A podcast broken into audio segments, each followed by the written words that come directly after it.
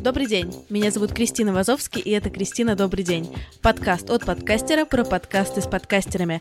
Каждую неделю я приглашаю в гости создателей моих любимых русскоязычных подкастов, расспрашиваю их про то, как они начинали и как устроен их подкастерский быт. А еще собираю рекомендации, на какие передачи нужно подписаться прямо сейчас. Сегодня у меня в гостях Анастасия Четверякова, ведущая подкаста «Искусство для пацанчиков». Настя, добрый день. Кристина, добрый день. Настя, расскажи, пожалуйста, в двух словах, о чем твой подкаст? Мой подкаст про искусство очень простым языком. И поскольку я культуролог, Культуролог — это человек, который не искусствовед, во-первых, и он вам не будет разбирать по каким-то нюансам, наверное, произведения искусства, но зато он соберет все вокруг этого произведения искусства, историю, биографии, интересные э, факты об этом, психические болезни автора и все прочее, и э, Таким образом, вы посмотрите, я надеюсь, на произведение искусства знаменитое с другой точки зрения. Мало того, я буду говорить простым пацанским языком для вас, и поэтому в подкасте «Искусство для пацанчиков» я думаю, что вам будет легко просто легко воспринимать искусство. Ты можешь еще в двух словах рассказать про свой бэкграунд? Ты сказала, что ты культуролог. Как ты к этому пришла? И чем ты занимаешься, кроме подкаста, как культуролог сейчас? Я считаю, что все мое развитие началось давным-давно, еще э, когда мне было два с половиной года, и моя мама, которая педагог со стажем более чем 40 лет на сегодняшний день, она заслуженный, там, призаслуженный, она вообще баянистка у меня, она преподает в музыкальной школе, и вот она услышала, что у ребенка абсолютный слух. А, мы жили тогда в маленьком закрытом военном городке в Мурманске, и она притащила ко мне сначала преподавателя из Мурманска. Потом мы с ней ездили в Мурманск каждые выходные, я помню, это какой-то был трэш. К четырем годам у меня был уже репертуар в 64 произведения, Спасибо большое маме, что она так вот таким образом работала с моим синдромом гиперактива и дефицита внимания, потому что именно с помощью фортепиано я научилась и работы над произведениями по 4 часа в день, потому что я очень активный ребенок, меня просто приходилось в смысле привязывать к инструменту. Но я научилась работать. И это очень ценно и очень важно. Если вы гиперактивный, то это хороший способ избавиться от этого синдрома. Потом мы, мы быстро переехали в, на родину моих родителей, в Кировскую область. И я закончила школу 9 лет. У меня 9 классов всего лишь за плечами, даже меньше. Один класс я перескочила. Это сельская была школа, обычная сельская школа. Закончила я с девятью тройками, так что не надо думать, что прям какой-то там супер человек. Нет, обычный пацанчик э, сельский. А, поселок Коричин называется. Вот, потом а, я сбежала из этой школы, потому что, ну, это было невозможно, потому что ни личность не воспитывали, ни литературу мою хорошо не подавали. В общем, а, кошмар, сельская школа, ужас. И поступила в музыкальное училище в городе Кирове, которое я предпочитаю называть Вятка. Закончила его как музыковед, поэтому по специальности я еще и музыковед. Потом поступила там же в университет педагогический и закончила там как культуролог и историк. И еще дополнительно у меня есть там образование управленческое, но оно мне ни разу в жизни не пригодилось. Потом в 2008 году я очень мечтала переехать в Москву и уехала в Москву учиться в аспирантуре. Поступила к профессору Акопяну, прошла полностью аспирантуру, закончила ее, за предзащиты даже у меня уже была диссертация, но ее так я и не защитила, потому что институт лишили лицензии в какой-то момент. Такая у меня биография веселая. Но у меня очень интересная диссертационная тема об эротическом в музыкальной культуре. Я надеюсь, что тоже как-нибудь, да, про эротику мы сделаем отдельный подкаст. Да, все эти, все эти годы я подрабатывала на радио со студенческой скамьи, поэтому у меня больше 15 лет радийного стажа. А, ну и сейчас с радио я ушла благополучно и занялась наконец-то тем, чем должна была заняться. Подкастом «Искусство для пацанчиков», но не только. Еще лекторская у меня большая деятельность. Я преподаю в самых крупных лекториях Москвы, в пряморечии, в синхронизации, в других лекториях, ну, других площадках, точнее, лекториев у меня два. Я преподаю в институте, причем в институт меня позвал ректор, который попал на мою лекцию – и просто подошел и сказал, не хотите преподавать у нас? Поэтому я сейчас преподаю, да, в Московском городском педагогическом университете, большой университет. Очень люблю своих студентов. В этом году я еще преподаю в Центральной балетной школе маленьким балериночкам искусства. Ну, как-то так, в общем, пока что.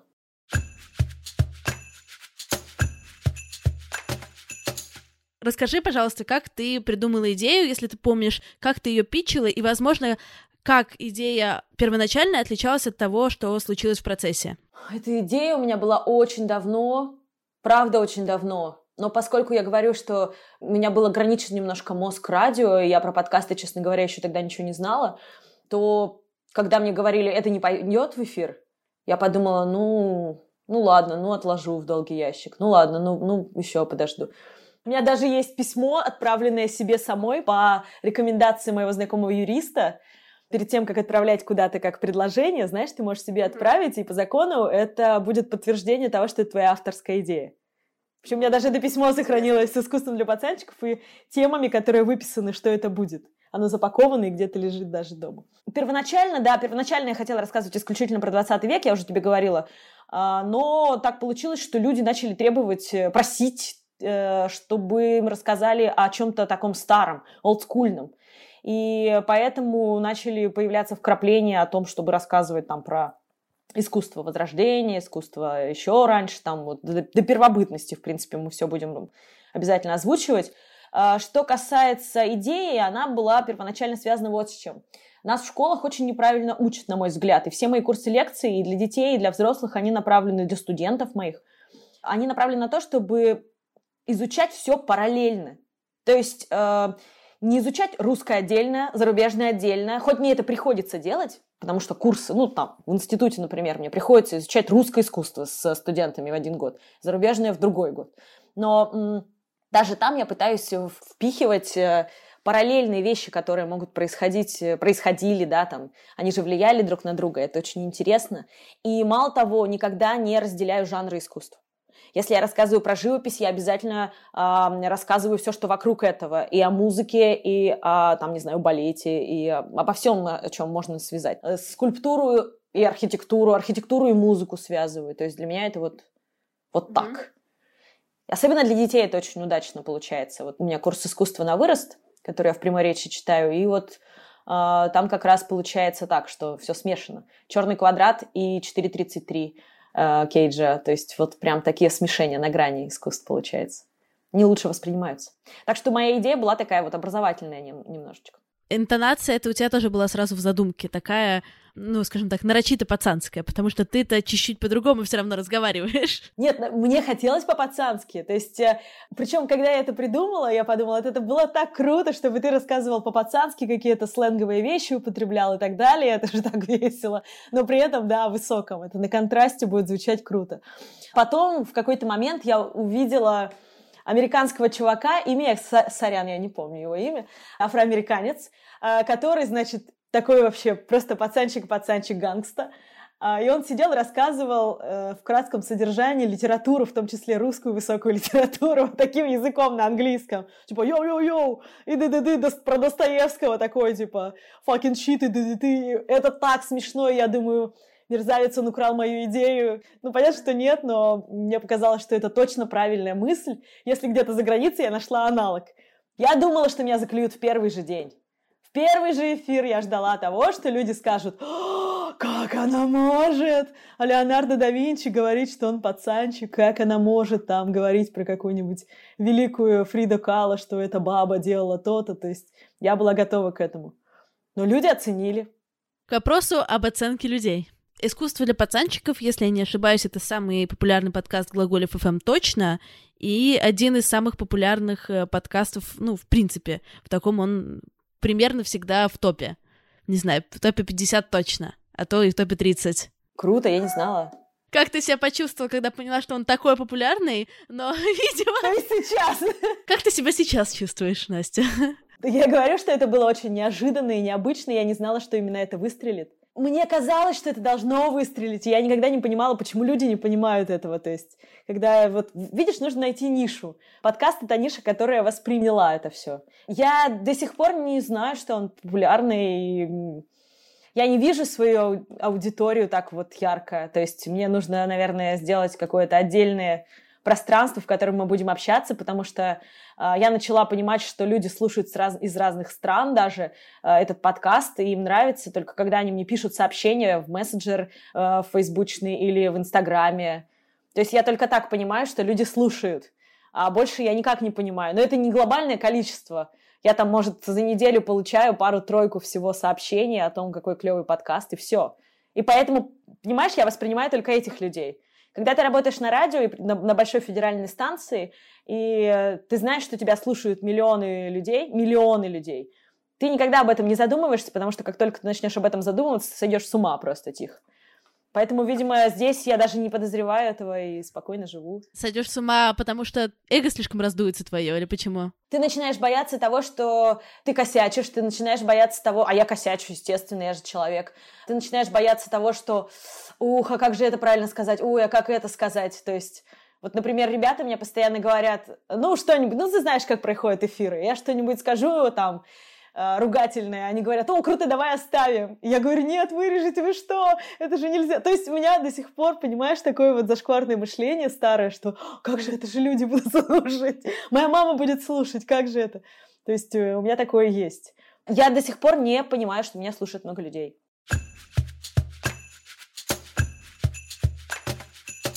Вопросу о разнице радио и подкастов. Когда ты работала на радио, тебе приходил какой-то вот такой вот э, фидбэк в личку? Да, конечно. И очень много. Очень-очень-очень много. Поскольку я работала под псевдонимом, э, это было мое спасение. Э, мне даже пришлось открыть несколько страниц дополнительных в сетях, чтобы искали не меня, не дай бог, а искали вот Машу Покровскую. И все проблемы, всю ответственность я могла скинуть на нее. Вот, а это мое детище, я выхожу под своим именем, и поэтому для меня это такая ответственность. Еще прямой эфир, то есть вот на радио же ты в прямом эфире, ты не можешь э, допустить, э, ты не можешь поправиться, ты не можешь переговорить что-то. Это другой формат немножко. Я, я очень благодарна ребятам с Глаголев ФМ, знаешь за что? За то, что они стартовали. Потому что когда я как радищик, я слушаю свой подкаст, я вижу очень много недочеток, косяков, э, звоню в панике режиссерам, давайте прибавим звук здесь, здесь убавим, давайте вот вырежем это слово, а это сделаем так. Они говорят, ну это не радио, это подкаст, это другой жанр. Типа, успокойся, все хорошо. А у меня до сих пор еще то мышление, что вот нужно почистить, ой, нужно вот так оформить, нужно вот так оформить. Они взяли и стартанули. Вот если бы они не стартанули, так бы слушали меня, да, мои ой, критические вот эти замечания и мои ой, то мы бы вообще не сделали это. Сейчас подкаст выходит раз в месяц примерно. Да, и мы работаем над тем, чтобы он выходил два раза в месяц. Прям очень работаем над этим, честно. Потому что и мне хочется, чтобы были почаще подкасты. Но, как мне многие слушатели пишут, о том, что вот, что так долго нет подкаста, я уже заждался слушать, и вообще я им говорю, ребят, ну вот вы понимаете, что мне нужно что-то кушать, да, что я зарабатываю деньги другими там вещами. Это все равно такое, ну, отчасти благотворительная деятельность, хотя она мне очень помогает, и в раскрутке помогает, и в взаимодействии с другими структурами. Я пока не могу все рассказывать, но вместе с тем не могу выпускать так часто, как хотела бы. Однако сейчас вот э, мы с Глаголев ФМ очень здорово пришли к консенсусу, что начнем делать два раза в месяц подкасты. Я очень надеюсь, что это получится. Сколько у тебя занимает подготовка к каждому выпуску? По-разному. Очень по-разному. Иногда у меня материал просто уже готов, потому что огромное количество лекций я читаю. Естественно, из них я могу выхватить что-то на подкаст просто параллельно. Я так и думала, что я буду так делать. А иногда просто я ухожу с головой в материал, там сижу в библиотеке. Это я дома не умею работать. Я работаю в библиотеках, сижу как последний старпер. И бывает, что там я могу два дня работать над ним. Ну, потому что я что-то интересное нашла, зачиталась там, допустим, биографии Матисса там или какими-нибудь письмами его там к сыну, и все. И я пропала просто на несколько дней. Как у тебя выглядит твой сценарий? Это прям четко прописанный текст, который ты читаешь, или э, ряд э, тезисов, и ты сама импровизируешь, и потом добавляешь пацанского флера туда? Когда как, но я не читаю никогда. Обычно я пишу какую-то канву, текст, просто материал, чтобы что-то не забыть. Но я не читаю, поэтому и получается, что я иногда перескакиваю с чего-то одного на другое. Но отталкиваюсь я от таких длинных листов, там их бывает по 10 штук, по 15 листов просто какого-то материала, который я набросала, который я посчитала, что необходимо будет связать как-то воедино. И одно за другое зацепляется, и, собственно, получается импровизированный достаточно сценарий в итоге. Прикольно. Сколько у тебя занимает запись выпуска? Не больше часа. Не больше часа, и остается из этого 20-40 минут. Да, да, да, да, да. Ну, 40 это очень много, и прям э, это тяжело уже слушать, мне кажется. Но бывают такие темы, как, например, лондонская школа, которую, короче, не расскажешь. Что искусство для пацанчиков принесло в твою жизнь? Какие-то, может, новые знакомства или что-то еще, что как-то ее кардинально поменяло, заметно для тебя? Первое — это еще раз уверенность в том, что то, что я хочу делать, это то, что я должна делать в своей жизни. Потому что я говорю, когда никто не оценивал эту идею, мне казалось, может, я правда какая-то вот неумная и что-то не понимаю. Но сейчас я понимаю, что все правильно, нельзя в себе сомневаться, что это вот то, что нужно было. Во-вторых, да, новое знакомство, конечно. В-третьих, э, очень много новых идей по тому, как рассказывать, как доносить информацию до людей. Э, ну и потом, э, когда я пришла, помню, на телеканал «Культура» в прошлом году давать интервью, и я написала специально в, э, ну вот, где ты пишешь, кто ты, я написала автора ведущая подкаста «Искусство для пацанчиков». И я думаю, интересно, произнесут они в эфире это или нет? И они сказали это. И мне люди начали писать, мы слышали на культуре про искусство для пацанчиков, это же так круто, это же просто, ну, вот это вот э, прорыв э, в русской вообще культурной стезе, что воспринимают это, а не отталкивают, да, как будто что-то такое. Вот, поэтому видишь, как много всего. Ну и много людей очень э, интересных, которые пишут э, что-то, не так много пишут, но все равно пишут, что слушают. На, на мой день рождения знаешь, что сделали пацанчики? Я, кстати, всех, кто меня слушает, называю пацанчики и девочек, и мальчиков. А, так вот, в Телеграме мне Женя прислал, потому что я не понимаю еще, как интегрироваться в Телеграм, ну, не просто читать, а что-то, например, тоже выкладывать. Я все делаю в Инстаграме даже видосики снимаю специально для пацанчиков какие-то. Про YouTube-канал тоже думаю, но пока еще не дошли руки. Они выстроили с днем рождения, но каждый человек писал одну букву. О, это очень мило. Это очень мило было. Я поняла, что пацанчики со мной. это классно.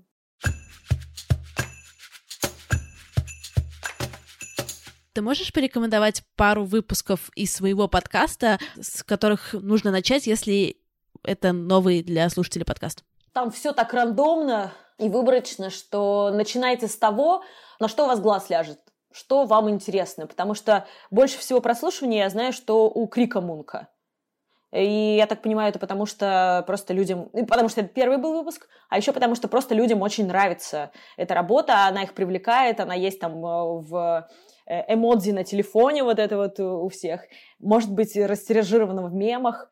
Поэтому вот так. Ищите то, что вам нравится просто. Я даже не буду рекомендовать. Мне всегда нравится то, что последнее записано. Поэтому Матис, на мой взгляд, сейчас, еще тем более после выставки Щукинской в Москве, это такое самое, наверное, для меня сегодня интересное. То, что свежее. Порекомендуй, пожалуйста, три своих любимых подкаста. Расскажи, о чем они в двух словах и почему ты их слушаешь. Ну вот смотрите, во-первых, э, сказки для взрослых на глаголе ФМ. И не просто потому, что я озвучиваю некоторые сказки, и чем очень горжусь, но и потому, что сказка ложь, да в ней намек. И это всегда стоит помнить.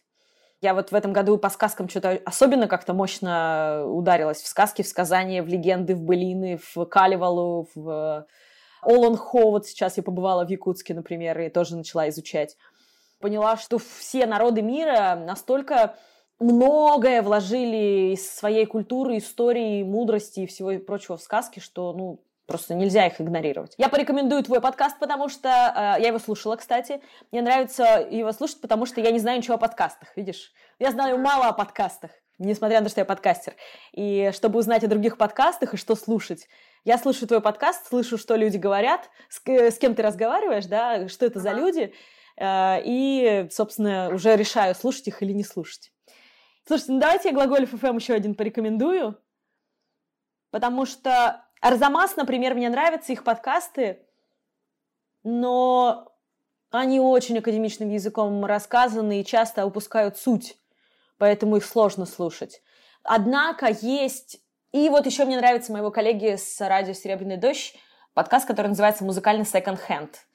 А, это Игорь Наумов делает, и в нем он рассказывает очень интересно, он молодец, он очень здорово э, разбирается в музыке, он очень круто рассказывает про а, музыку, в том числе и классическую иногда, но в основном это, конечно, поп-рок-культура, о каких-то произведениях, которые все мы знаем, которые у всех на слуху, но он рассказывает о них какие-то очень конкретные вещи, такие вот прям очень интересные. Поэтому я вот еще его слушаю.